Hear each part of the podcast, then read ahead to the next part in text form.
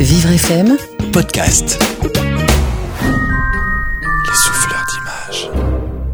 Cirque de Ossip Zatkin, il disait que le langage de la sculpture est un néant prétentieux s'il n'est pas composé de mots d'amour et de poésie. Peintre, sculpteur, influencé par Picasso et Brancusi, son atelier était visité par Apollinaire, Picasso, Bourdelle ou encore Matisse.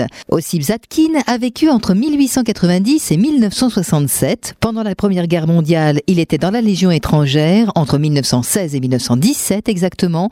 Nombre de ses aquarelles en témoignent. En 1920, c'est peut-être pour ça qu'il a aimé peindre à la gouache avec plein de couleurs les artistes du cirque pour oublier la guerre et ne garder que l'émotion et le rêve que les hommes sont aussi capables de créer.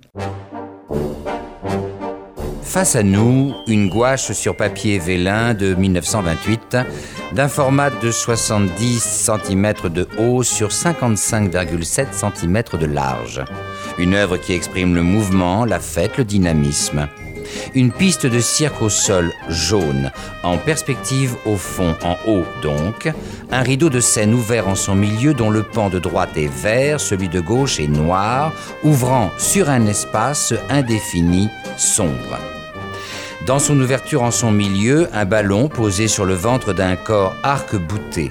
Sur la même ligne, en descendant sur un tapis de sol tirant sur les marrons, un couple d'équilibristes, l'un couché sur le dos portant sur sa jambe droite son ou sa partenaire, difficile à dire, et à notre droite, ce qui peut être un clown assis sur son genou droit, la jambe gauche à moitié tendue vers l'avant, dont le pied semble suspendu au-dessus du corps couché de l'équilibriste.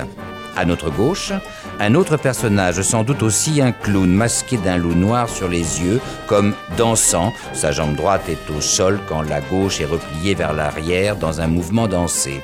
Une guitare sur l'épaule gauche, le visage tourné vers les artistes en action au centre, soit les équilibristes, le jongleur et son ballon, l'autre clown à droite au premier plan. Le peintre a signé son œuvre en bas à gauche de celle-ci.